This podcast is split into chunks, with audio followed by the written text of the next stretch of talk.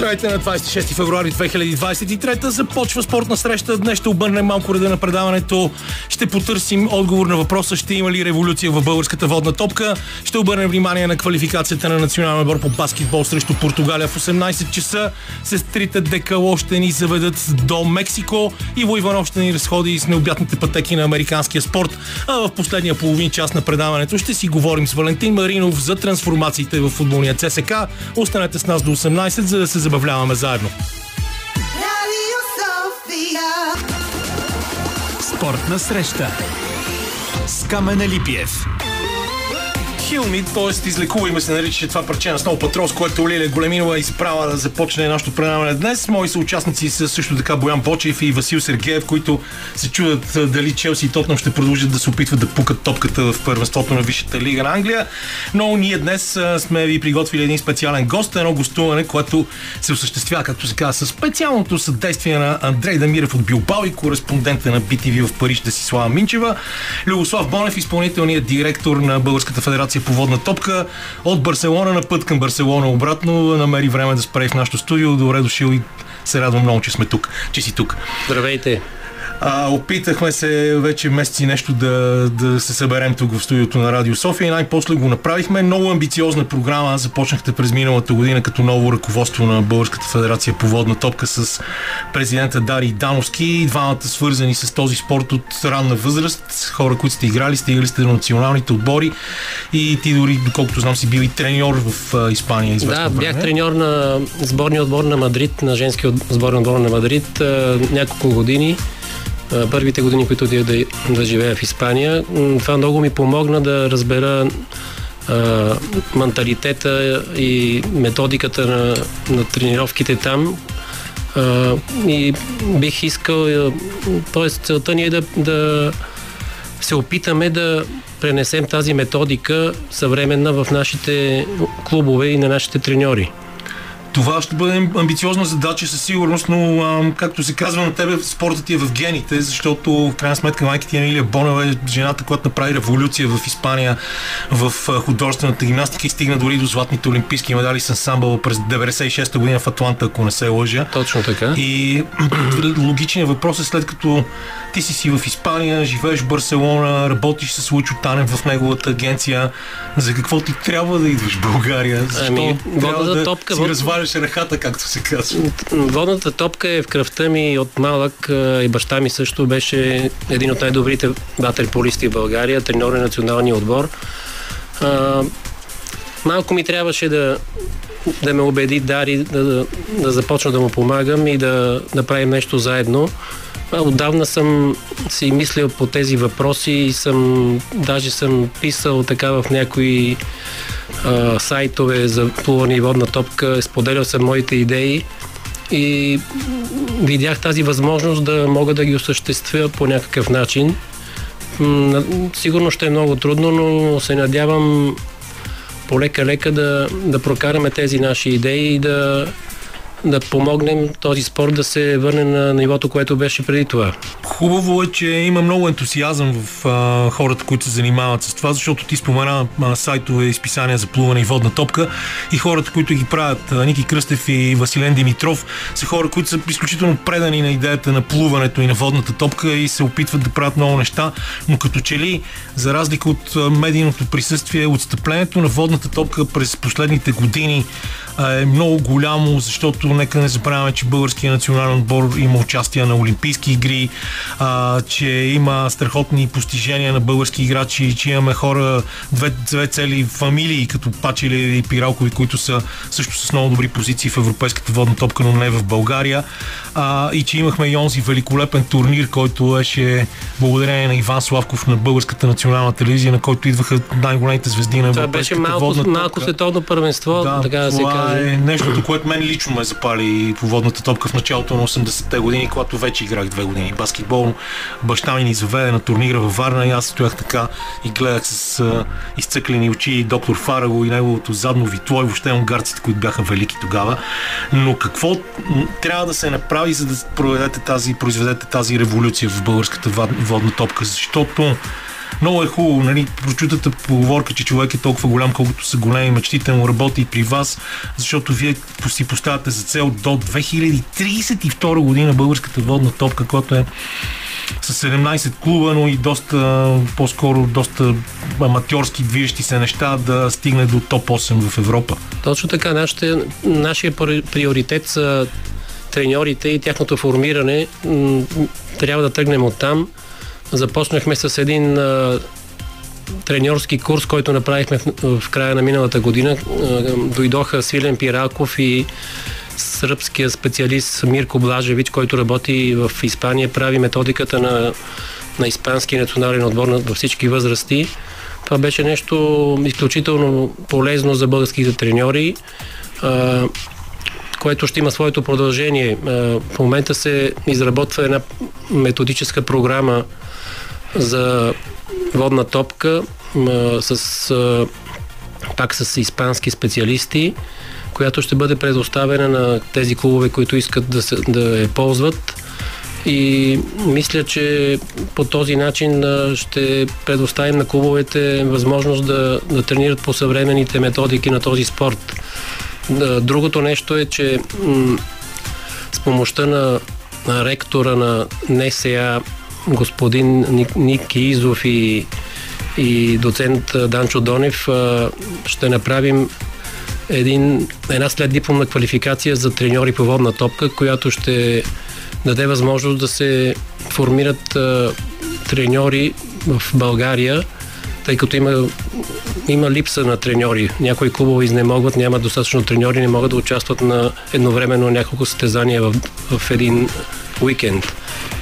И аз даже случайно ходейки на, на фитнес в басейна на нашия фитнес, един от хората, които работят като треньори по плуване, е треньор по водна топка в а, локомотив. А, тоест, треньорството като че ли статута на треньорството в България също е нещо върху което трябва да се работи а, и то не само когато говорим за водната топка. А, да, разбира се, това е проблемта, защото а, мъж, в мъжкия, мъжките отбори по-специално а, абсолютно аматьорски, на аматьорски начала се работи. А, момчетата трябва да, да работят на други места, ходят на тренировки два-три пъти в седмицата. А, би трябвало да, да се обърне внимание да, да направим контакти с общините, където тези момчета могат да се интегрират, да почнат да работят нещо към дадена община, да в същото време да, да имат достатъчно време да тренират с отборите си. И това са едни, това са едни от малките неща, над които работим в момента. Това всъщност е, може би, пренасенето на испанския модел дори в, такова отношение, в това отношение, или не? Ами... И, и това, и а, испанския модел ли е най-добре работещия в момента в Европа, като се отворим сколата, че испанците станаха световни шампиони миналото лято? Ами, не знам в а, професионално отношение дали е най-работещия модел, но а, като методика и изпълнение на на, трени, на тренировките, мисля, че испанците са водещи в, в днешни дни. Заедно с Италия, разбира се, Унгария винаги са били световна сила. Сърбите имаха малко отстъпление в последните една-две години, но а, не се съмнявам, че ще се върнат на, на нивото, което са били винаги. Нещо, което е много важно, за да, за да започне всичко това, аз даже не знам а, дали тук да не си пуснем една песен и да продължим по тази тема, защото е много дълга след като я чуем, е материалната база. Защото имаме 17 отбор, както ти ми каза преди да започне предаването, но общо ето много малко басейни, много малко места, на които може да се тренира в България. Точно така и а, най-големия проблем е в София. А, в София всички клубове тренират на един басейн, да, с изключение на Левски. Айде сега да си пуснем тогава на песен и след това точно ще кажем кои са тия клубове и кои са тия два басейна. И обещахме си да си поговорим за липсата на материална база. Сякаш не сме имали през 1985 година Европейско първенство по плувни спортове в София. А, басейна на Славия е телевизионно студио. В басейн Октомври може да се тренира плуване, но не и водна топка и всичко отива в Диана, пет отбора от Софийските. В Диана, в, в закрития басейн. В закрития басейн, да. Или на басейна Спартак могат да тренират само ватърполистите на Левски, което пак е нещо. И то не всеки ден от седмицата. То не е всеки ден от седмицата.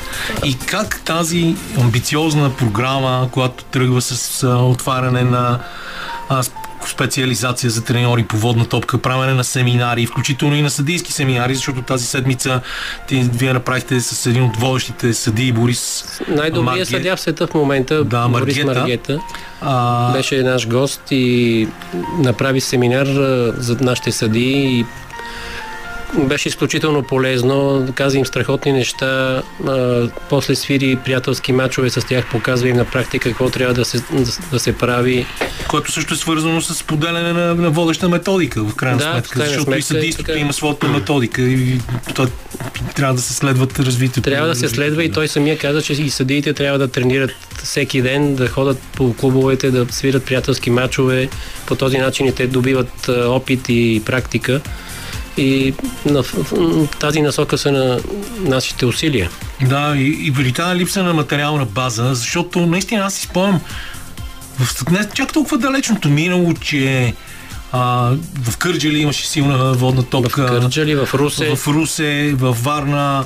А, сега пак има отбори, но като че ли проблемът дори, защото говорихме вече, че има ентусиазъм, проблемът е с местата за трениране. Как може да стане масов спорт, за да може да има естествения подбор, прочутата пирамида и всичко останало с тази материална база в момента? Ми, с тази материална база, има материална база, има басейни, на които би могло да се играе водна топка. А, трябва да се говори с тези, които стопанисват басейните, да, да ги убедим, че водната топка е страхотен спорт и че а, има място в, а, в нашето ежедневие. А, децата трябва да да могат да се отдадат на този спорт. А, Не е толкова трудно. А, Аз като малък съм тренирал и на спортната палата, и на Спартак. Би могло да се помисли в тази насока и да, да успеем да убедим а, тези хора, които държат басейните, да ни помогнат. Чух някаква, за някаква идея дори за, за поставянето през зимните месеци на открити басейни на балони. Имате ли, верно ли е това? Да, има такава идея, но се оказва, че в последните години а, не е препоръчително, тъй като при едно падане на балона би имало опасност за тези, които са в басейни, да, да не могат да излязат от там. Но а, има много и открити басейни. Откритите басейни на Диана, за които се хвърлиха толкова пари преди европейското в София 85-та година, се дадаха над 20 милиона долара за обновяването и модернизирането на тези басейни. Те от много години са не са собственост на националната спортна база и не може да се ползват нито от плуване, нито водна топка, нито скокова вода. А те са три чудесни басейна, които бихме могли да използваме за, за тренировки и за провеждане на Говорим за състезания. Пълната разруха на Червено знаме, който беше страхотен комплекс.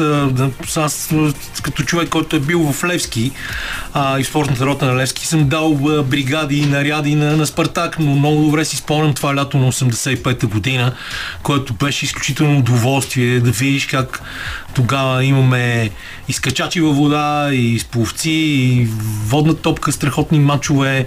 И това е едно лято, което ми стои на мен още в съзнанието, нищо, че вече поустаряваме. Нали? Е, така беше, аз бях участник на това европейско и спомням много добре. И след това съм тренирал в този комплекс. А, просто не мога да си обясна а, тази безстопанственост, която доведе до разрухата на, на този чудесен басейн. Нищо, нищо като, че, като че ли не спасяваме, особено закрития басейн. Според мен единственото нещо, което трябва да се направи с него е да, да бъде разрушен и построен отново. За съжаление. Както да. се прави с много от големите зали, да кажем в Съединените Американски щати, когато си изпеят песента, когато им свърши срока на годност, просто се строи ново нещо на, на, на същото място. Добре, винаги въпросите след защо, защо решихте да го направите, за което стана дума, е е наистина как, как ще продължите, как ще се развива това нещо, а, защото много е трудно въобще да се справи спорт като че ли в момента в България. А, има много закостенели структури, които работят още по, в времената преди 89-та година. А, трудно е да се намерят менеджери в отделните клубове, които да работят за тяхното развитие, не само чакайки пари от държавата. Така е, нашата идея е да, да да направим така, че клубовете да, да могат да работят а, като бизнес предприятия, да могат да се издържат сами, а, да ги мотивираме да търсят програми, по които да могат да, да, да печелят средства и, и самите те да печелят от мерчендайзинг и такива неща, които ги има навсякъде в а, другите страни. А, освен това, нашата дългосрочна програма а, ще започне тази година а, с подбор на 13 годишни деца. А, през април месец сме извикали Сашо Пачалиев, който е от дълги години треньор в Италия, в Савона, в един от водещите клубове там. А, и с него ще съберем деца на 13 годишни, които имаме идеята да се развиват за този проект, който ти спомена преди малко. От тях ще се изберат, може би, две групи. Едните ще бъдат в Варна, другите в София. И ще тренират под. Ще тренират с може би с Колю Райков, който е дългогодишен наш треньор и, и колега във Варна и в София ще намерим също треньор, който се занимава с групата с това звено, което е, ще бъде в, в София. Друга, идеята е да, да, да направим така, че да върнем а, тези деца а, в а, спортни училища, да могат да тренират дворазово.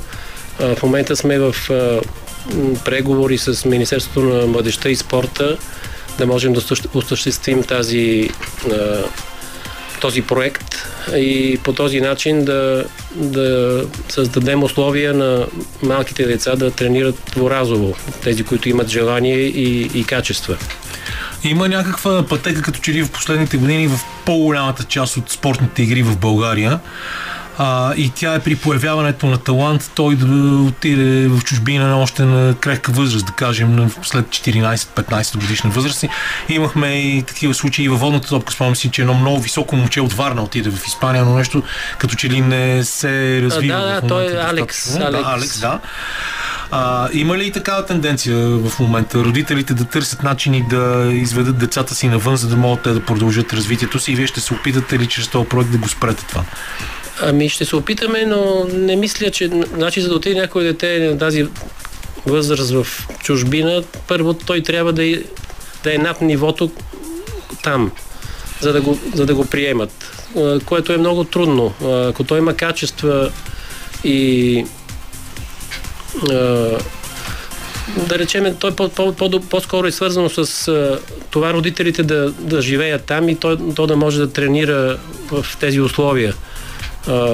Доказало се от практиката, че нашите деца са талантливи, но и попадайки в а, такава среда, те стигат много, много високо ниво, както децата на, на Иво Пачалиев, на, на Свилен Пиралков, неговата дъщеря е в националния отбор на Испания, на Сашо Пачалиев в Италия, неговия син също е в разширения състав на италианците, които са един от водещите отбори. Така че не мисля, че на, на малка възраст е подходящо да, да се търси излизане в чужбина за тези деца. И понеже вече сме горе-долу към края на, на този разговор, какво не си казахме, какво си мислиш и ти, идвайки насам към студиото, преди да отидеш след малко да си хванеш самолета за Барселона, че трябва да кажеш в днешното си гостуване при, при мен, а пък не си го казахме, аз не се сетих да ти задам Ами искам, искам да кажа, да се обърна към всички родители и да, да им кажа, че водната топка е един прекрасен спорт. Той учи на, на колективизъм, на взаимопомощ, на а, а, освен това е един от най-трудните спортове и за да добиеш качества да го играеш, трябва да си, трябва да си мъж. И вие сте също така примера, че създава приятелство до живот, които точно благодарение на това тези приятелства вие в момента се опитвате да променяте Точно нещата. така. Най-добрите ми приятели са отволната топка а, и съм благодарен, че, че, съм, че бях ватерполист. И добре, Люго, аз пък много ти благодаря, че мина през нас и се надявам И да се срещаме благодаря. и а, това стои винаги отворено за опитите да помагаме за развитието на български спорт, когато това се оп- а, опитваме да го правим по нов начин, а не влизайки в старите а, социалистически начини на правене на спорт. Още един път много ти благодаря и аз се надявам да се видим скоро, когато, например, направите тази сбирка през И аз ти благодаря, Камери, се надявам да се видим може би след няколко години, ако не по-рано, за да, По-рано, със сигурност. за да коментираме и, и по-приятни теми. Уважаеми слушатели, продължаваме сега с малко музика. След това се включваме в, с Ботевград, където се намира Роберт Лазаров, който ще води студиото на баскетболния матч България-Португалия. Много важна квалификация за мъжките ни национали. Продължаваме напред. Роберт Лазаров е в Ботевград, както ви обещахме връзка с него преди минути. Той ще бъде водещ на студиото на баскетболния матч между България и Португалия. Много важна квалификация за нашия тим. Той ме пита преди малко дали искам нещо и точно в този момент му взехме думата за да се включим в ефир, така че може сега да ме питаш какво искам. Е, исках да питам как е настроението и дали а, се чуваме добре. Чуваме се идеално, а, настроението е добро, макар че може да бъде и по-добро, ако бяхме били Румъния с 20 точки онзи ден, а, защото този матч имаше много интересни амплитуди. Ти самия в първата четвърт каза, а, тук може да стане двуцифрен резултат, а, двуцифрена предината на българите. И оттам започна една мъка, но пък имаше и много хубави неща които са, че за първи път от много време на сам български отбор игра с ротация от 12 души, а, че видяхме страхотно взаимодействие между Колди Милър, Макинтар и Симеон Лепичев и а, някакви, м- как се казва, наченки на позитивизъм на това, че този отбор изглежда вече доста, доста прилично, дори без Александър Везенков. Да, тя разликата така и не се вдигна повече от а, 9 точки, което може да бъде писано на моята сметка като прокоба, която съм хвърлил, очаквайки това да се случи. Иначе, а, сега ти си човека с по-голямата баскетболна история от а, двама ни, но подсети ме от кога не си виждал такъв пикен рол между, айде, заслон контра заслон между гард и, и център толкова ефективен в а, българския отбор. И-. Сякаш това е голямото откритие от мача с Румъния. И-. Ми, а, Милър Макинтар като подавач и Симеон Лепичев като най-добре ролиращия състезател на този отбор. И знаеш ли, това е интересно, става дума за двама души, които дебютираха в националния отбор и за първи път играят заедно, един с друг. Да, а, Което значи, че могат да се усъвършенстват още повече тези взаимодействия. Беше чудесно. Може би това беше а, някакво такова знамение. Свише двата бързи фала на Емо Стоилов, които просто принудиха Росен да играе повече минути с Симеон Лепичев и той му се отплати максимално. Да, беше човека, който буквално е чакал за този шанс цял живот и го сграбчва с а, силата, с която няма как да отпусне хватката. По-добър дебют едва ли имаше как а, Лепичев да направи. Трябва да кажем, че а, чисто кът, на човешки начала ми изглеждаше, че именно Георги Боянов и Семен Лепичев най-много така общуваха с Колди Миор Макинтайр в, а, и в тренировъчния процес и а, в хотела имаха възможност да посетя националния отбор и струва ми се и това спомогна за толкова ефективната комбинация между, както и ти каза, двама дебютанти. Друг дебютант, когато трябва да похвалим, пък е Лъчо Димитров с може би най-ключовото отиграване в целия матч, онази борба, Борба в в нападение, нападение, която, да. която в крайна сметка предвеща и тройката на Павлин, с която България до голяма степен си осигури успеха.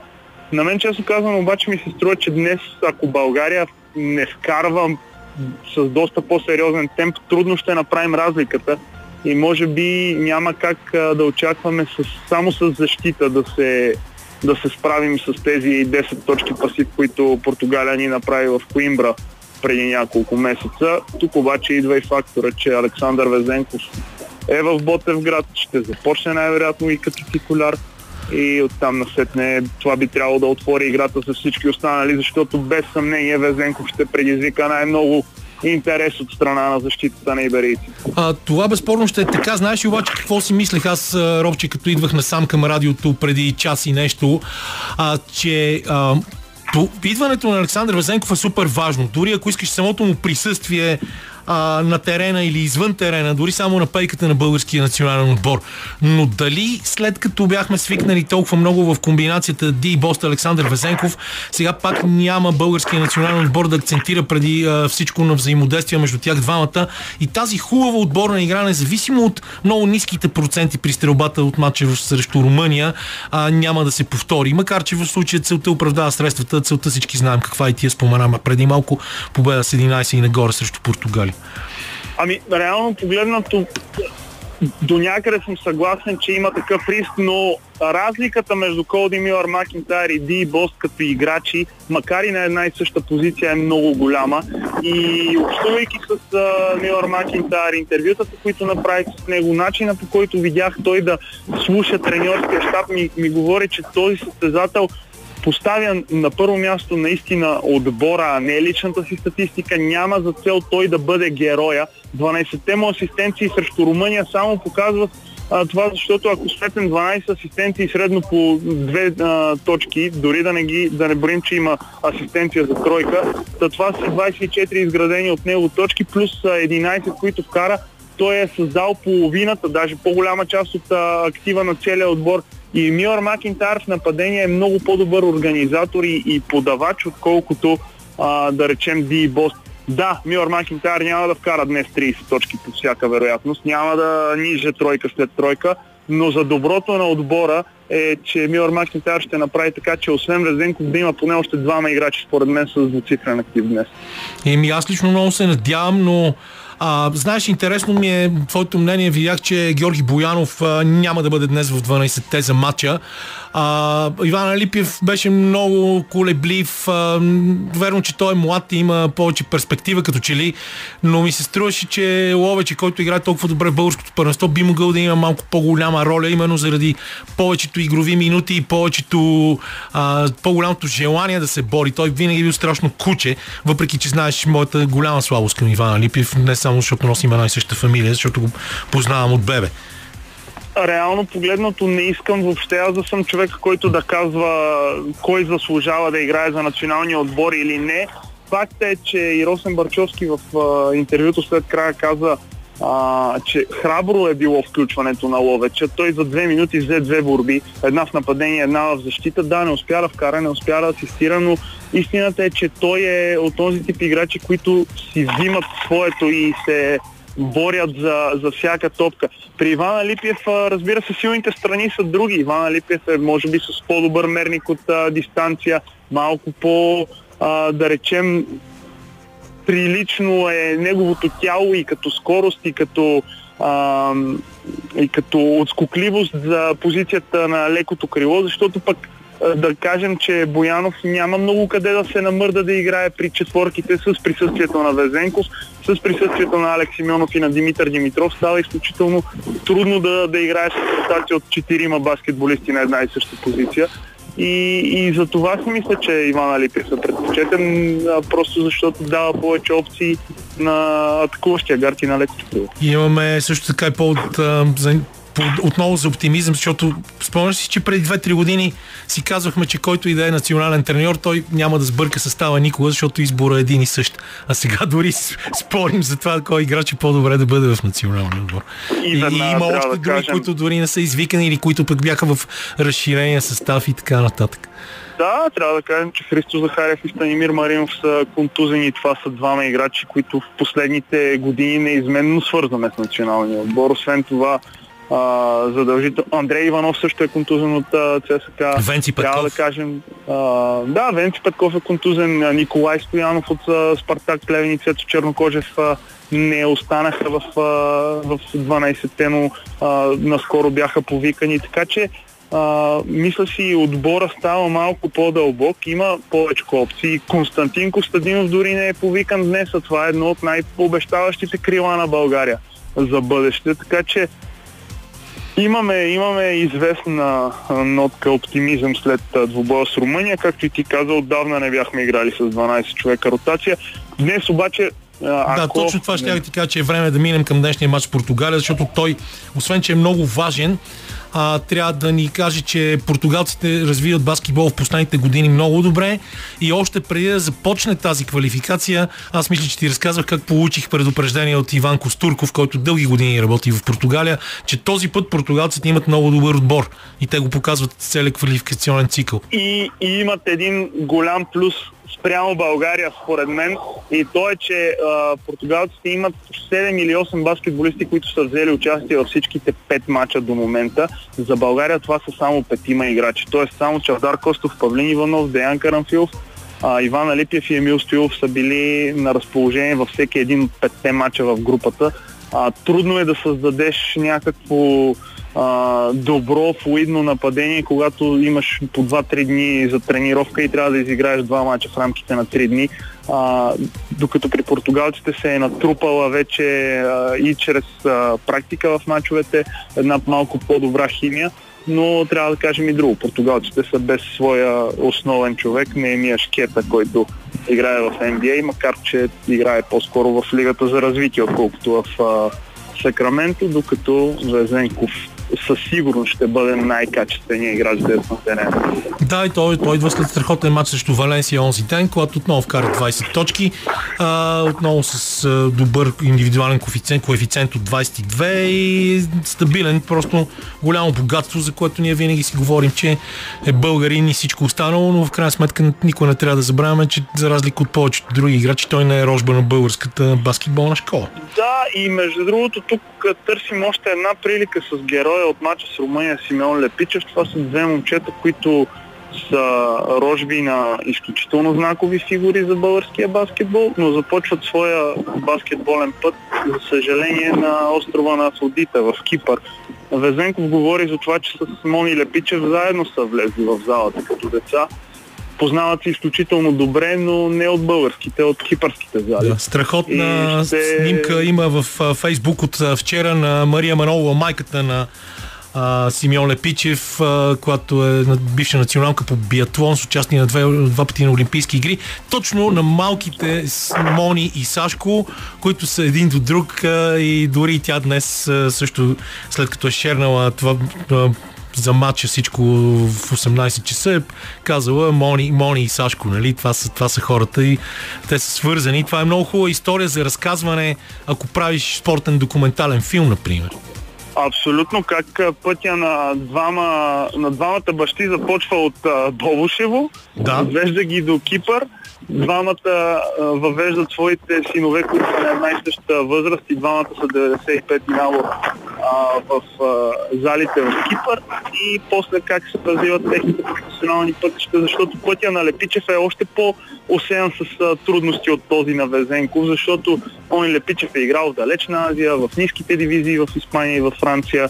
Въобще един а, много, много сериозен труд е положил, за да стигне до нивото, което демонстрира срещу Румъния и до това да радва Васил Евтимов пък в Черноморец. И това, което можем да кажем и за двамата, е, че независимо от техния статус, и двамата продължават да са изключително скромни и всеудани момчета, което е пример за останалите. Нещо, което не, не виждаме много често, когато става дума за спортни звезди, които по-често са арогантни, а не а, такива скромни и тихи. Ами тук със сигурност ролята е на бащите, според мен, и изобщо на семейството, на хората, които са дали тяхното възпитание. И знаеш, любимия ми въпрос, който задавам на всички наши гости, когато коментираме с теб българското първенство по Max Sport 2, какъв ще е ключа за спечелването на този матч с необходимата разлика за българския национален отбор? веднага ти казвам, че според мен ключа ще бъде кой ще стреля по-добре от дистанция, защото България нямам, нямам големи съмнения, че ще спечелим, но ако португалците имат ден в стрелбата от тройката, тогава разликата ще бъде много трудно постижима. И струва ми се пък, че ако България пък пак вкара пет тройки, както беше срещу Румъния, което пак е малко вероятно, а, трудно ще, ще говорим за разлика от а, калибъра на 10-11 точки. Затова много е важно днес а, българските стрелци да са във форма И именно този пикен рол, който Макинтайр игра с високите ни състезатели, рано да потръгне, за да могат португалците да сбият защитата в правоъгълника и да оставят хора като Павлин като Чавдар Костов сами по периферията. Те знаят какво да правят, ако останат сами там. И добре, Роберт, благодаря ти. Само след 15 минути по нова спорт започва студиото преди матча на националния... Не, не след 15, а е след 45. А, добре, аз си мислех, че ще започнеш 17 часа, така, с такова впечатление. В 17.30. Добре, 17.30 след 45 минути започва студиото преди матча на България срещу Португалия от предварителните европейски квалификации за първенството през 2025 година. Ако нямате време да се качите на колата и да отидете до Ботевград, което са 45 минути път, макар и в неделя след обед, пуснете си го и го гледайте. Аз лично ще си разделя по времената. Едното ще го гледам в радиото, едното вкъщи. А след малко продължаваме с една много интересна кореспонденция на две момичета, които сме, които сме свикнали да чуваме от Израел, но този път са ни предали нещо от Мексико. След като Майкъл Бобле каза, че ще ни чака, ние сега продължаваме напред и между другото преди да стигнем до обещаната кореспонденция, т.е. преди да гръмне пушката, която сме заредили още в началото на предаването, да ви кажа, че докато си говорих с Роберт Лазаров, който след малко ще бъде водещ на студиото на матча на националния ни отбор по баскетбол срещу Португалия, а, водих и тежка кореспонденция с а, треньорът на най-добрия български сноубордист Радослав Янков, а, Георгия Танасов Джоко, който ми прати много, много интересно видео, в което се вижда, че дисквалификацията в гигантския слалом на световното първенство в Бакуриани на Радослав Янков е доста спорна и че Радо си пресича последната врата. След малко, като свърши предаването, ще го покажа това и на Бояни и на Васко, за да видят, че да имам още двама независими свидетели. И също така много интересната новина, че представителката ни при жените, която въобще самия факт, че тя продължава да участва на световни първенства и да бъде една от най-добрите в сноуборда в България, Теодора Пенчева, е карала с три щупени ребра в слалома, без да каже на треньорския щаб, че е толкова зле. И си обещахме с Георгия Танасов да си а, поговорим след края на сезона, до който има още две състезания за него и Радо Янков, за това как премина той. Между време Тотнам води на Челси с 1 на 0. А, Челси, разбира се, в момента са всичко друго, но не е отбора, който стана а, съвсем наскоро носител на титлата в Шампионската лига. Много интересни неща. Има едно от важните събития, които а, се следи в момента от българските спортни канали, турнира за Купата на Италия по волейбол а, и най-вече изявлението на Матей Казийски, който казва, че едва ли ще продължи, едва ли ще се завърне, въпреки разговорите му с Пламен Константинов в националния ни отбор по волейбол за следващите големи състезания. А, Влай Зографски остана 32 на малката шанса на световното първенство по ски скокове и още ски бягане в планица Словения. А, няма да имаме кой знае колко време да говорим за това сега, може би в края на другата седмица ще обобщим първенството, защото е време да кажем, че кореспондентките на Българското национално радио в Израел Фени и Искра Декало бяха през последните три седмици в три държави от Централна Америка. Сред тях особено силно впечатление ме е направило Мексико водач на групата журналисти е бил разследващия журналист от швейцарската телевизия Ариел Коен и в следващия разговор с него, дублиран от нашия колега и приятел Божидар Янев, те говорят за традициите на играта с топка в Латинска Америка, по-скоро при индианците и за някои от малко познатите аспекти, свързани с спортната история и с историята, свързана с спорта в Мексико. Игрите с топка в Латинска Америка не винаги са били само спорт. Ако сега те имат състезателен елемент, някога са били част от религиозният култ.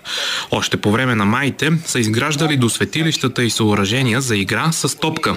Играчите са били избирани измежду най-благородните и тренирани младежи. Единият отбор е бил примерно на ягуарите, а вторият на кондорите. Играли са двама срещу двама или четирима срещу четирима, в зависимост от големината на игрището. И сега може да се видят съоръжения, представляват вертикални камени прегради с рингове на различна височина. Долу е нещо като ули между двете наклонени стени. Имало е финална черта. Състезателите са се старали да доведат камената топка до финалната черта. Използвали са краката си за придвижването им. По това прилича на футбол. На определени места състезателите е можело да се опитат да вкарат камената топка в ринговете на камената стена, подобно на баскетбола. Ако някой успее, означава автоматична победа. Става дума за игра на живот и смърт. Изгубилите играта ги изкачвали с радостни възгласи на върха на пирамидата светилище.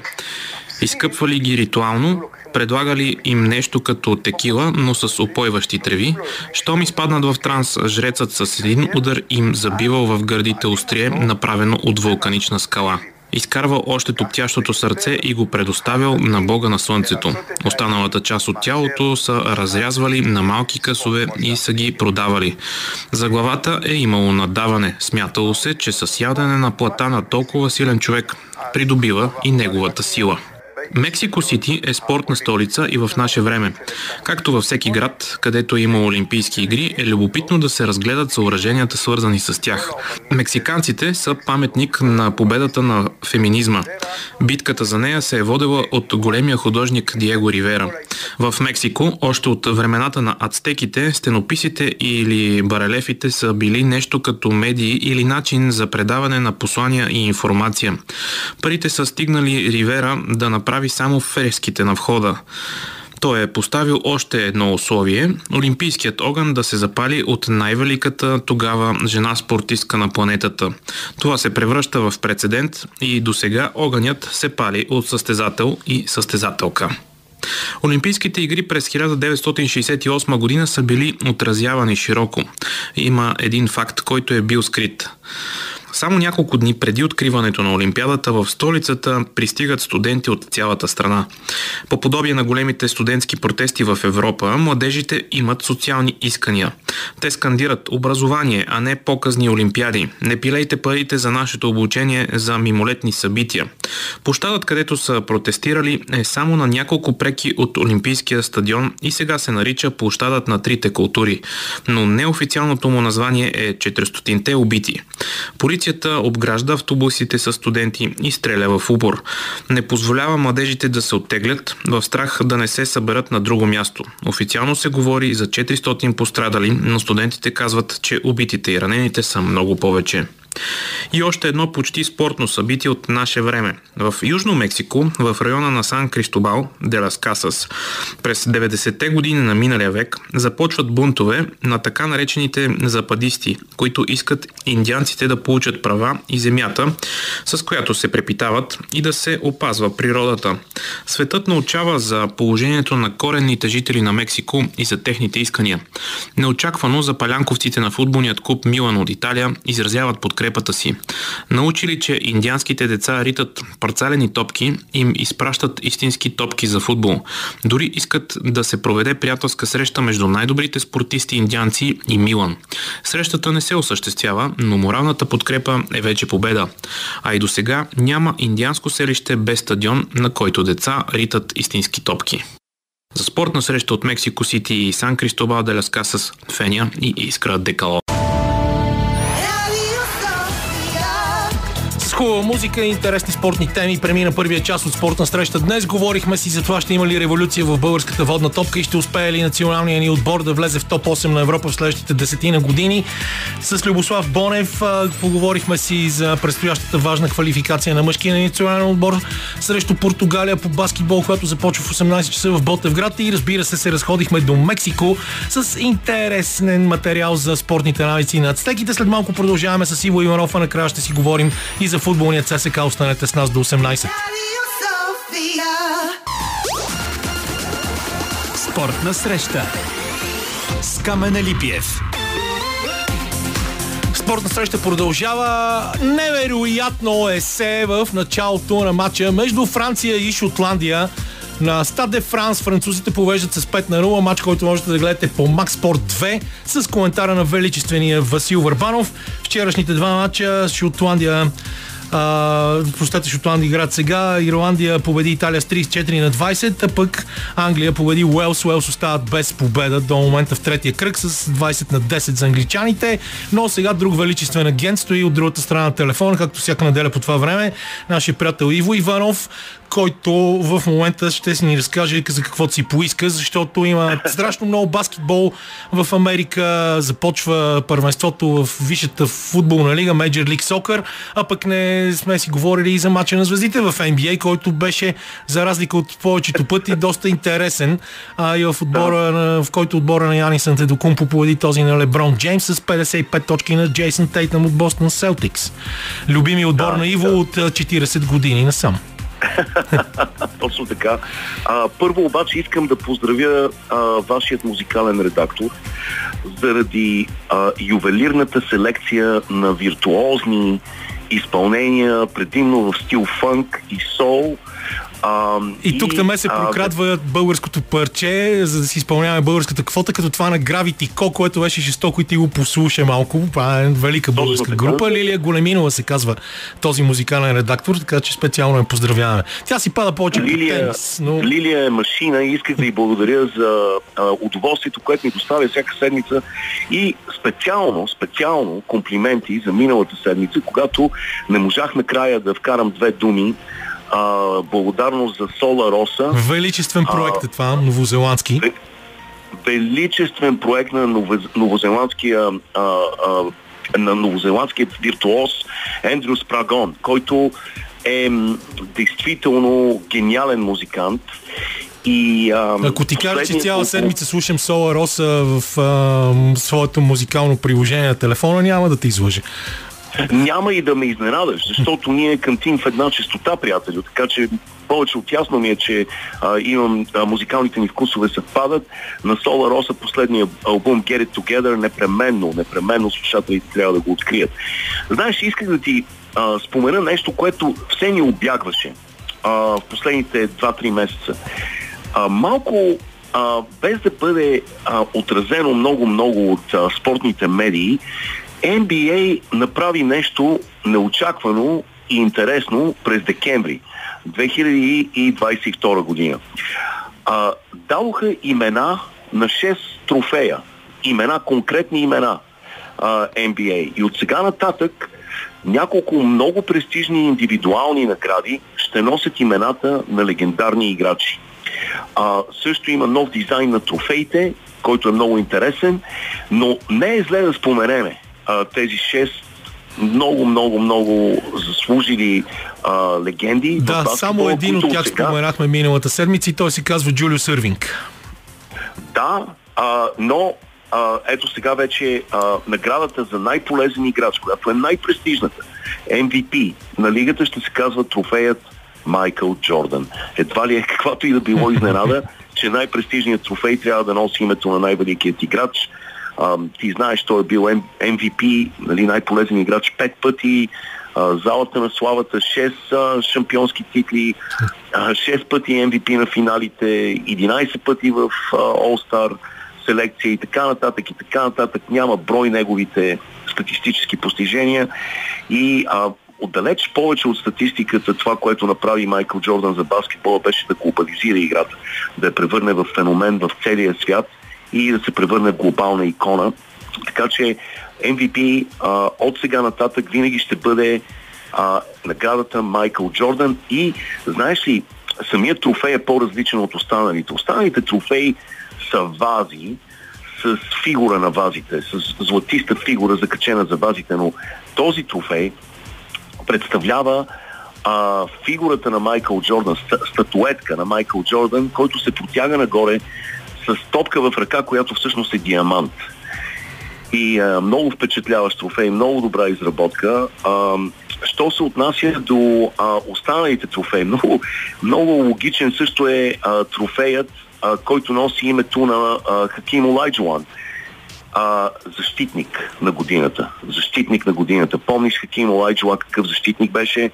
А, този човек Спомням си един начин. много да. велик момент, в който Хаким Олайджуан е на трибуните и репортерка взима интервю с него на английски, а отдолу имаше субтитри също на английски.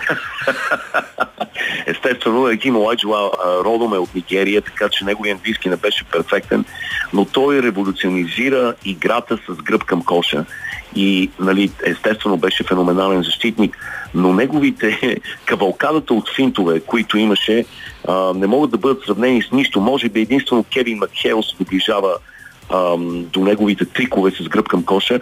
И също така Хаким Лайджо, след като се пенсионира, си даде сметка, че тази, този арсенал от финтове, които само той знаеше как да ги прави, а, са много-много добър финансов модел.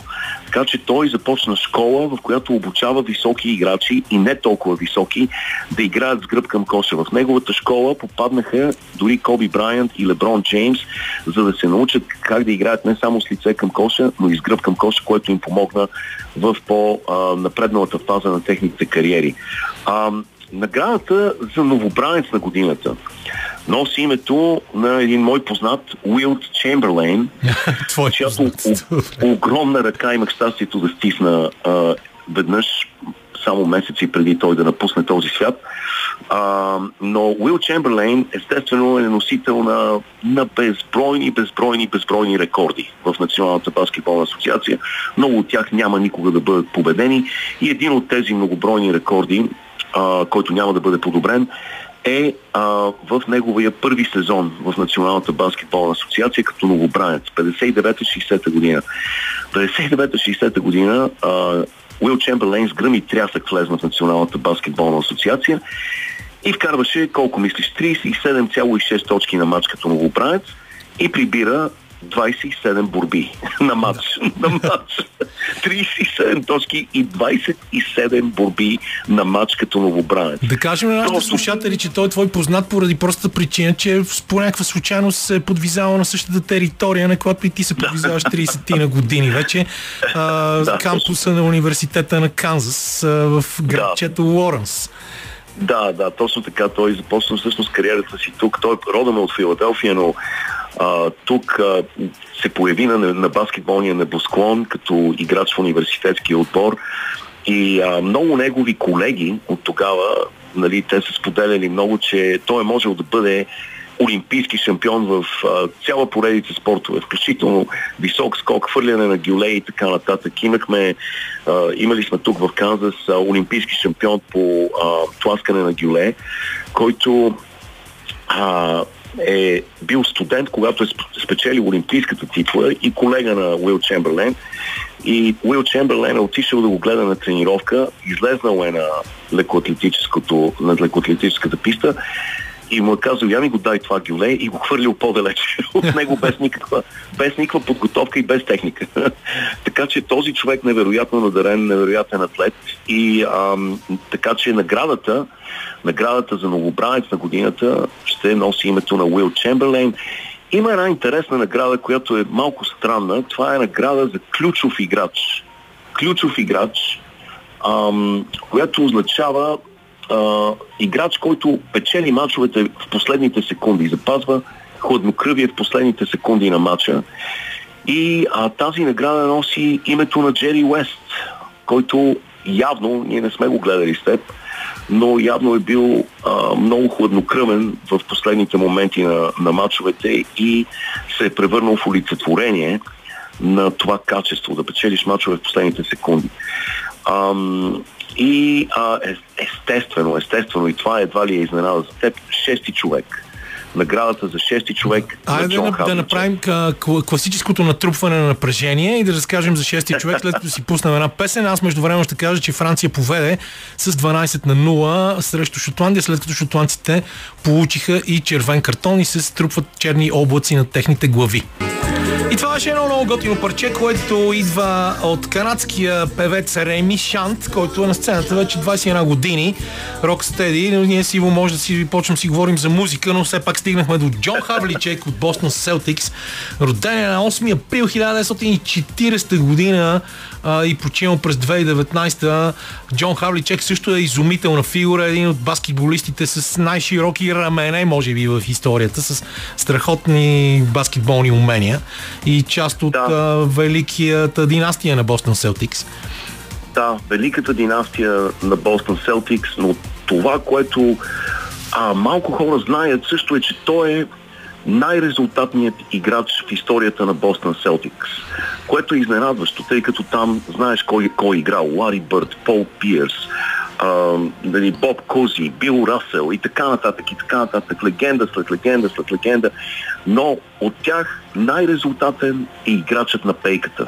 Легендарният шести човек на Националната баскетболна асоциация, който има 8, 8 шампионски титли, седем от тях той е, не е стартиращ играч, той игра от пейката, но това е абсолютната тотална инжекция за всеки един отбор. Да имаш такъв играч, който да влиза от пейката и да е толкова доминиращ. Той е бил 13 пъти All-Star, 11 пъти е бил в идеалния отбор на Националната баскетболна асоциация, MVP на финалите, а, един от най-добрите защитници в историята на играта. 8 пъти е бил в идеалния защитен отбор на лигата и така нататък и така нататък. А, съвсем резонно шести човек, а, трофеят за шести човек на лигата ще носи името на Джон Хавличек. И накрая споменем и за най-подобрил играта си а, играч на на лигата, Most Improved Player, ще носи името на Джордж Майкън, за който много фенове на баскетбола... Който всъщност е първият висок най- играч, който става доминираща фигура в Националната баскетболна лига, още след в края на 40-те години на миналия век с отбора на Минеаполис Лейкърс, преди те да се преместят в Лос-Анджелис, едни от най-яките центрове в зората на професионалния баскетбол. И нали ти, така? Ти отново, точно бър. така, ти доказа, ти доказа, ам, че аз нали, а, споменавайки, че не много фенове на баскетбола знаят неговото име, изключвам теб. Ема аз нали съм специалист. ти си енциклопедичен, така че за теб е ясно, че знаеш всичко. А, но знаеш ли, а, Майкен а, ти, ти спомена, това е първият висок доминиращ играч в лигата, но той остава в историята с нещо интересно. Това е едно упражнение, което се нарича упражнението майка. Упражнението майка е много елементарно, но е фундаментално и аз като треньор тук съм го използвал а, с играчи, независимо колко са напреднали. Дали са начинаещи, дали са много напреднали. Майкън дрил е елементарен. Заставаш под коша, скачаш колкото можеш по-високо и завършваш отляво с лявата ръка с отражение в таблото. С поднасене, но винаги с табло. Овладяваш топката високо ам, и правиш крачка в дясно и завършваш по същия начин от дясната страна. Това продължава, ако си в състояние да го правиш 5 минути, а, е перфектно, защото е много, много изтощително упражнение. И това се нарича and Drill, а, нали, упражнението Майкън и се използва от абсолютно всички треньори на всяко ниво. И а, той остава нали, с а, това упражнение и разбира се вече и с трофея на най-подобрил играта си а, баскетболист в Националната баскетболна асоциация. Чакай тук да отворя да пак една скоба, да. само преди да споменаш следващото нещо, че само преди да сте изтекли 14 минути на този величествен двубой между Франция и Шотландия от турнира за 6 нации по ръгби а, и французите получиха червен картон и Моамед Глас, тяхната тройка няма да играе до края на матча, както и шотландците, двата отбора останаха с по 14 души, а пък току-що шотландците, които бяха на път да направят се, бяха наказани за висока схватка. И от тук нататък ти продължаваш, аз се чуда също нямаме време и никога не сме имали време да си говорим, да кажем за Микела Шифрин, но ти каза, че започва МЛС, нещо, което ти да. много обичаш и следиш футбола в Съединените щати, така наречения там да. сокър. МЛС, а, лигата а, е, е, е пример за тотален успех бизнес успех, спортен успех и така нататък. А, започна 94-та, всъщност Световното първенство 94-та даде началото на МЛС, защото за да получат от ФИФА това световно първенство, Съединените щати обещаха да направят опит да създадат професионална лига. И а, след световното първенство, 96-та година, наистина лигата започна с 10 отбора с 10 отбора, а, много неуверено започна лигата, с много проблеми, губейки милиони долари всеки сезон. И 2002 година имаше криза и МЛС загубиха два отбора. Станаха, стана лига от 8 отбора. Но малко по малко, малко по малко, а, м- благодарение до някъде и на четвърт финала на Съединените щати 2002 година на Мондиала, лигата набра популярност. В момента Камен има 29 отбора. Преди две седмици бях в Сейнт Луис, където ще бъде най-новият отбор на МЛС и а, ми падна шапката, което рядко ми се случва, защото аз винаги съм с шапка, но ми падна шапката, като видях новия стадион на Сейнт Луис. Ние сега, както знаеш, една група от хора, всички сме Иво Иванов, защото ходим с еднакви шапки. Точно така. Аз изпратих, изпратих за да бъдем униформени, да се знае. Нали.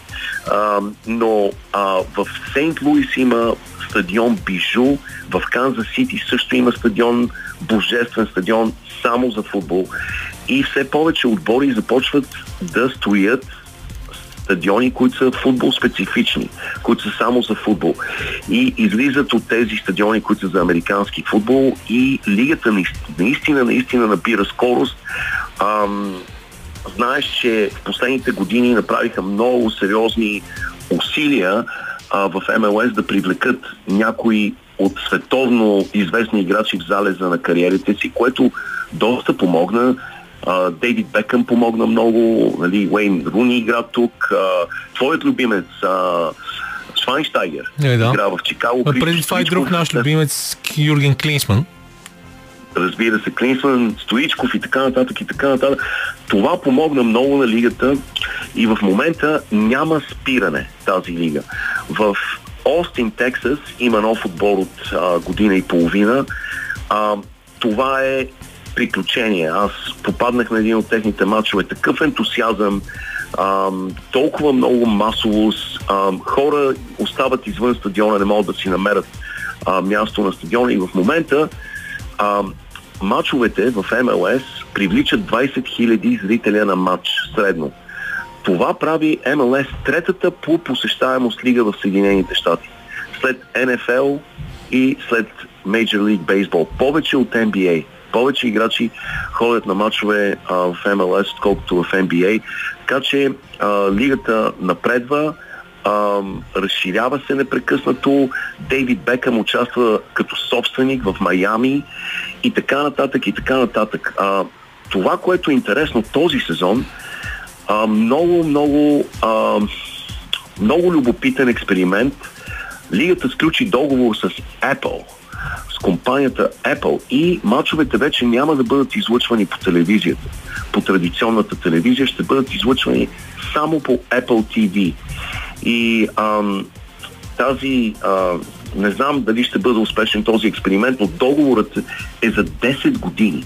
В продължение на 10 години мачовете в МЛС трябва да си купиш пакет от Apple, който струва 100 долара на година, за да можеш да гледаш мачовете и а, всички така очакват с известно напрежение, за да видят дали ще има успех този експеримент. Това е първият опит на компанията Apple да се намеси в спортния бизнес. И а, аз не съм много доволен, защото ще бъде по-трудно за мен а, да гледам мачовете. Е, 100 но... долара на година, ще трябва да си увеличиш бюджета много. Ще трябва да увеличим бюджета или друга, другия вариант е има заведение в близост до нас, където ще дават доста от мачовете, а, които те са купили пакета. И където ще изхарчиш пакет. доста повече пари, ако си. Сигурно, да. В крайна сметка ще изхарча повече пари там, отколкото ако дам 100 долара. Но а, заслужава си наистина. Лигата е много а, интересна, много успорвана, а, има голямо равновесие, а, защото пак има таван на заплатите, има драфт и така нататък и някак си не може да се обособи династия като в а, европейския футбол имаме няколко династии, които печелят година след година. Но а, тук има изравняване финансово на, на силите и а, това прави лигата по-непредсказуема и по-интересна. Така че очакваме всички с огромно огромно нетърпение а, началото на... Всъщност тя започна вчера. Моят отбор обаче, матчът беше отменен, защото а, трябваше да играят на западния бряг, където има феноменална буря. Не знам дали сте отразили това нещо. Еми да, със сигурност, но точно ние в нашото предаване не. Ми добре, благодаря ти тогава. Помисли си дали не трябва да си поговорим и за Микаел Шифрин следващия път, когато прави чудеса, но тази седмица почива и в нейно отсъствие София Годжи и Федерика Бриньоне откраднаха шоуто в а, спускането в Кран Монтана, което завърши днес, а междувременно французите с невероятен пресечен пас а, направиха третото си есе и повеждат с 17 на 0 на Шотландия. Единството Иво накрая е ще ти предам много поздрави от Валю Маринов, който влиза в студиото веднага след една песен, а пък предполагам, че той ти предава много поздрави, макар че още не съм го видял. Прегръдки на Валю. Чао и чудо другата седмица. Това беше едно от най-готините парчета на прочутите италянци от Монескин, което аз съм чул. Аз не съм и много голям фен. Обещания Валю Марино вече е в студиото. Пращам му поздрави от Иво Иванов. Пратих му вече на Иво от тебе. Тоест изпълних съм си Чух си името, да. А, но ние се разбрахме да дойдеш и да си говорим за всичките тези трансформации в ЦСК. Въпреки, че това ми на двамата не ми е топ любимия отбор, но ЦСК София с много интересни промени през изминалата седмица а, ново акционерно дружество, продажба на стойност 800 хиляди лева, влизане на фондация, която се свързва с прочутия бизнесмен от Северо-Запада Валтер Папаски и за мен е един много светъл лъч, защото ние, аз като лескар миналото ние много се смеех и викаха, те нищо не правят, при тях само се лъже и такива неща, но ето те първо направиха всичките неща за стадиона си, второ са лидери в първенството и може би тази година ще а, прекъснат хегемонията на Лудогорец, които пък са доста слаби и се видят това на ден срещу Андерлехт. Да. И трето, Стоян Орманджиев младши става изпълнителен директор в ЦСК, който за мен е може би един от най-добрите управленски ходове в България въобще, защото това е момче, в чиято чието гените, че е ЦСК, най-после е се за Шотландия 19 на 5. Е, първо, добър вечер на нашите слушатели. Радвам се, че отново съм отново тук. тук да. Започнахме годината. И да, ам, само да маркирам ти леко загадна, нали, бъдейки лескар, как си гледал. За пореден път в изминаващата седмица се видя, че Левски ЦСК са скачени съдове, докато при едните имаше приповдигнато настроение от вестите за стадиона. Първо в, в понеделник стана ясно, че а, това ново дружество в, с а, държавата е вписано в търговския регистр. След това из, излезе тази нова структура с, а, с новите акционери, за които ще стане дума. А, да, Стоян Орманджиев. А, а, в другия лагер а, наста, е, е настанало вече време разделно. Реално след като излиза изпълнителния директор и, и критикува собственика и казва, че, че е изолиран от, а, от управлението. Но това е друга тема.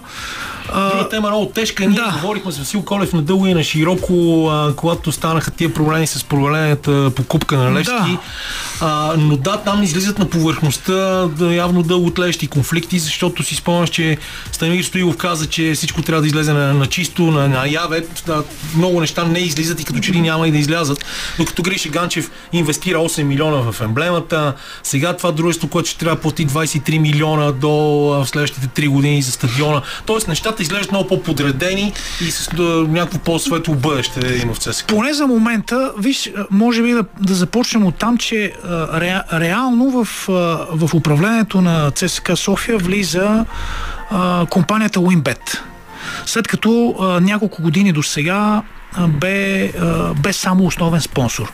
И тук бих искал да, да припомня, а аз съм сигурен, че някои от нашите слушатели вече са, са, навързали това, са си спомнили, че на практика това не е, не е голяма изненада. В годините, в които Гриша Ганчев е на, е на българска армия, си спомняш, че той ня, няколко пъти казваше отказвам се. 2021 година беше последният такъв ултиматум, като той дори постави срок. Еди, кога си излизам от, от клуба, оправяйте се. Тогава се заговори много сериозно в някои медии се тиражира, че а, има голяма вероятност на негово място да влезе Уинбет чрез споменатия а, Валтер Папаски, който е човекът, който стои зад Уинбет, един от а, така силните в, в хазартния бизнес България. В началото с казина, с а, друг тип а, а, хазарт, а, а нали, след това, което се случи с, с, а, а, Васил Бошков, един от а, така силните играчи, що, що, се касае за залагания. И тогава се заговори, че а, Христо Стоичков е човекът, който използва приятелството си с двамата и бъдейки той акционер в, в ЦСК София, да, да успее да, да убеди Папаски да, да се ангажира по-сериозно с, с ЦСК.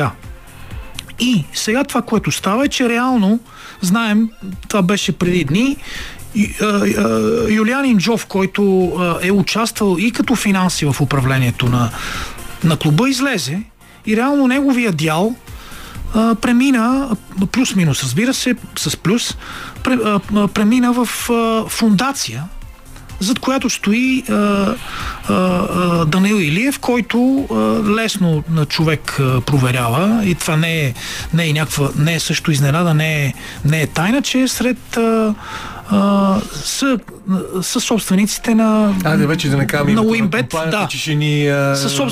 да, са собствениците на, на въпросната а, компания и на още няколко. Тоест той така да го кажем, играе в един отбор с, с Папаски и с неговия брат Георги. Защо фундация? Аз така поговорих с, с адвокати. Ами това е доста така леки и елегантен начин за финансиране в спорта. Да не говорим, ти знаеш, че и доста медии в България са, финанси... са, са регистрирани като фундации по-ле, по-лекия и елегантен начин да, да влизат и излизат средства от фундации и да се избегне един конфликт на интереси чрез директно влизане на, на дадена компания, която е в, в хазартния бизнес. Споменатия Данил Илиев стои зад нея и сега както, както изглежда тези хора просто са поискали да имат свой човек в а, оперативното управление. Този човек е Стоян Орманджиев и двамата сте го познаваме добре. Аз съм контактувал с него доста по линия на детско-юношеския футбол. Знаеш, допреди няколко години се занимавах така доста навътре и сме били с него на мачове дори в чужбина, квалификации на юноши. Коментирали сме доста а, той има безспорната а, така м- експертиза за, за детско-юношески футбол и а, от, от декларацията на въпросната фундация, която става със собственик в а, а, ЦСК, м- на първо място е посочен стадион, на второ място е посочено раз, развитие на детско-юношеската школа. А, така че, а, да, и чисто, ако го погледнем съвсем в перспектива и от моя страна адмирации за избора на Стоян Орманджиев, млад човек, много активен, много а, енергичен, със свои идеи, видял вече доста в, а, като, като футболен агент, предполагам с доста контакти в, в цял свят. Споменахме експертизата му. Нещо много важно, потомствен ССКР. Неговия дядо е извеждал ЦСК до полуфинал в едни други времена на българския футбол, а неговия баща пък, освен елитен съдя и успешен бизнесмен, Бог да го прости, Стефан. И, също и, и, на, доста добър и, диджей. И, и на двама ни приятел, приятел, да, на двама ни приятел. Светла му памет. светла му памет пък беше директор на ЦСК при последната титла. Не случайно Стоян каза на първата си пресконференция, че днес неговия баща би се, би се гордял с това, което става. Сега разбира се, има някои, има някои подводни камъни, поне които така на мен ми, ми се виждат. Така ще, ще трупаме напрежение и казваме една песен, си пускаме какви са подводните камъни, ще научим от Валентин Маринов след нея. Тихи ми пе, Франция повежда с 22 на 7, а ние търсим подводните камъни в а, новия проект на ЦСК София. А, казвам, че мисълта ми е, че биха се, биха се появили такива, имайки предвид и българската народопсихология, да не сме толкова силни в, в обединението, а по-скоро в, в разделението. До тук Гриша Ганчев и неговия син Даниел, особено последните години, бяха хората, които каз, караха влака в, в ЦСК. А, сега влиза нов субект и ще видим как, как ще стане тази спойка. На първо време имаме двама изпълнителни директори – Филип uh-huh. Филипов, който остава от, от който, страната на... Също времено Филип Филипов също е човек изключително много свързан с, с ЦСКА да, през да, годините. Да, да, той, той е биш футболист, биш капитан и, и той е става шампион. Неговия баща беше дългогодишен лекар, лекар на, на ЦСК. А, така че той, той остава от страната на, на Ганчеви. От другата страна, споменатите хора, за които говорихме допреди малко, са поканали Стоян Урманджиев. А, интересно е как двамата ще си разделят ресорите, кой за какво ще отговаря, как ще бъде, как, как ще работят. Те се познават от, от доста време. Не биха така. Двамата биха сигурно а, ще намерят общ език, но м- да видим как ще стане с, а, с техните шефове. Да, интересно тук за мен обаче като че ли е това, за което ти говори преди малко, а, за опита да се а, развива детско-юношеската школа отново, защото ЦСКА винаги са били известни с това през годините. Не случайно Любо Пенев, Емо Костадинов, цялото това поколение, а, тогава с много силното поколение Левски. В последните години като че ли това е позабравено, а пък Гриша Ганчев от друга страна е човек, който в Ловеч направи такъв проект и може би той е най-успешният проект в по-новите времена в България. Да, и когато той дойде в, в Борисовата градина, градина много хора си мислеха, че едно от нещата, които ще пренесе от Ловеч, наред с много други, нали, да не навлизаме в тази тема, ще бъде школата. Да, но а, модела, който се, се работеше в, в Ловеч, поне за сега в, в София не дава, не дава резултат. А, би трябвало много повече футболисти да влизат в, в първия отбор. И тук вече може би тази нова енергия, която би, биха внесли новите съсобственици с, с Стоян, ще видим как ще, как ще проработи. Но те първа в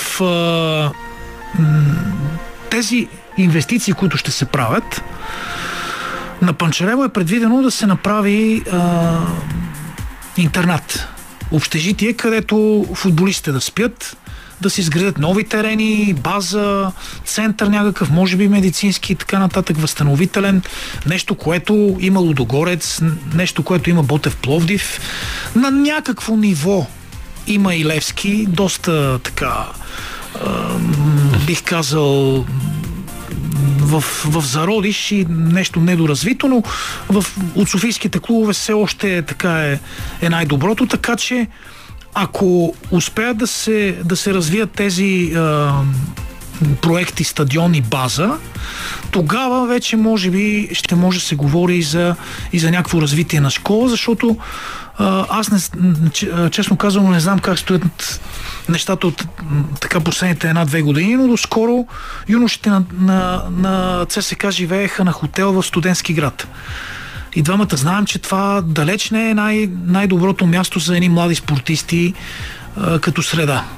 Просто е напротив. Аз съм контактувал с хора в Ловеч, които са ми казвали, че именно малкия град, който е до безлюден, базата на Литекс се намира край града, това, че там няма такива разсейващи фактори, като дискотеки, като барове, като много хора, всъщност изиграва добра роля, защото те не, не мислят за глупости, а, а тренират. Да, в, в София това е нещо, което не става. Смисъла на този въпрос даже е по-скоро а, от а, гледната точка на това, че ние напоследък непрекъснато, когато става дума за български футбол и въобще за български спорт, говорим само и само единствено за пари. А това, което а, виждаме като евентуална тенденция в ЦСК е някакъв проект, който търпи дългосрочно развитие, което е адски важно, защото ние сме свикнали някакси да се работи на парче, излиза някой спортист, ние го увеличаваме, обясняваме колко е велик, след това викаме ми то няма поколение. А за да има поколение, някой трябва да работи с тези младежи, да ги развива, както стана дума и в началото на предаването, когато говорихме за новите проекти в българската водна топка. Няма как без а, инвестиция в тренерски кадри, в скаутинг, в а, откриване на млади таланти да търсиш дългосрочно развитие и ще продължим да си стоим с по 11 чуждестранни футболисти, както са Лудогорец между Абсолютно е така и ще, ще се търсят само а, оправдания с липсата на пари и с а, демографските проблеми. Но и, и в други страни има демографски проблеми и се, и се раждат uh, по-малко деца, но, но все още се, се правят футболисти. Ми, добре, какво да си кажем още накрая, освен, че тот на би Челси и ти бързаш да гледаш Манчестър Юнайтед. ЦСКА ами, играят срещу накрая. А... В, Сол, в България да. Ботев Биберо 1 на 0, като обобщение да, на предаването. Да завършим за, за, за ЦСКА София. Да. Бъдещето ще покаже само това като, като финал, новите собственици казват, че влизат с свой бюджет. Ще видим този бюджет какъв е, колко е, как се разходва. Дали за стадиона, дали за школата. Ти, ти каза нещо, което, ако е така, е много хубаво. Дългосрочен проект. Да видим дали пък ще повлияят ли резултатите, няма ли. А, все още има, има доста въпроси за, за бъдещето. И както обичат да казват нашите колежки и репортерки, ние оставаме тук, за да следим развитието на този случай. Само да ви кажа, че в момента Александър Везенков получава наградата си за спортист на България и за баскетболист номер едно за 2022 от президента на Българската федерация по баскетбол Георги Глушков в препълнената арена Ботевград, където само след броени минути започва много, много важния матч от предварителните европейски квалификации за първенството през 2025 година срещу отбора на Португалия матч, който българите трябва да спечелят с 11 точки и повече. Това беше всичко в днешното издание на спортна среща. Благодаря на Валио Маринов, че ни дойде на гости. Любослав Бонев беше първия ни гост. Говорихме с Роберт Лазаров за баскетболния матч, който започва след малко. Васил Сергеев беше на звукорежисьорския пулт. Лилия Големинова избираше музиката. Боян Почев беше мой редактор. Поздравление, разбира се, и за човека, който застъпва на смяна в студиото на Радио София. Веселин Коев, който днес, освен всичко друго, има и рожден ден. Смислих си, че само аз съм човека, който обича да работи на рождените си дни. Така че каквото и да е следващото парче, Веско го поздравяваме с него, а вие слушайте и новините на Българското национално радио в 18.